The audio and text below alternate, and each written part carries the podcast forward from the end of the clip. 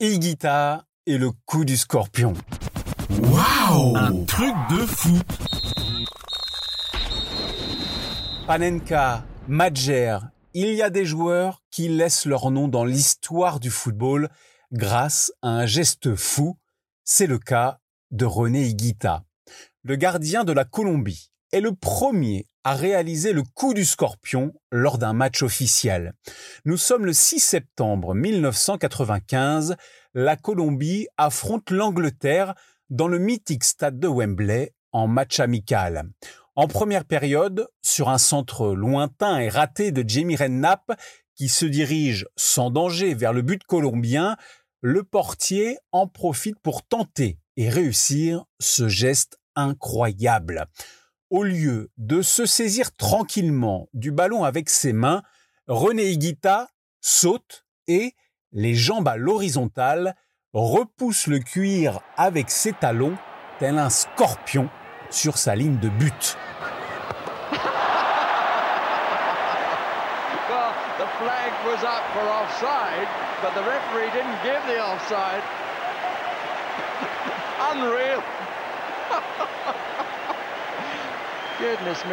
Plus tard, dans une interview, René Higuita avoue avoir vu le juge de touche lever son drapeau pour signaler un hors-jeu sur le centre.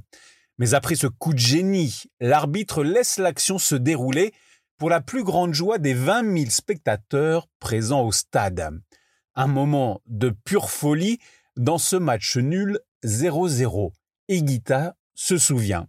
À cet instant, il y a eu dans les tribunes un murmure que je n'avais encore jamais entendu et que jamais je n'ai réentendu ensuite. C'est après que commencèrent les ovations. René Higuita n'est pas l'inventeur du coup du scorpion. Certains le faisaient à l'entraînement, mais jamais en match officiel. Au contraire donc du gardien colombien, qui tire aussi les pénalties et les coups francs pour inscrire plus de 40 buts dans sa carrière. Je n'arrêtais pas d'essayer de faire des choses différentes sur le terrain.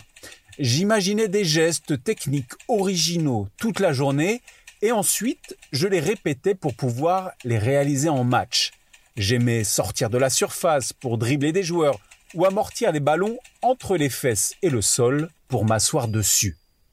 Au départ, René Guita veut bloquer le ballon avec ses talons sans doute trop compliqué techniquement à réaliser, on le voit pour la première fois faire le coup du scorpion dans une publicité pour la boisson Fruitino diffusée bien avant ce fameux match contre l'Angleterre. René Higuita se souvient. Les enfants ont toujours été ma source d'inspiration. Je les ai toujours vus tenter des bicyclettes ou des ciseaux dans la rue ou sur les terrains de foot je me suis dit que cela serait bien de faire la même chose sur un arrêt. Ce jour-là, en Angleterre, j'ai sauté sur une occasion que j'attendais depuis près de cinq ans. Une longue attente donc, du culot, un stade mythique, et voilà René Higuita qui fait entrer son coup du scorpion dans la légende du football.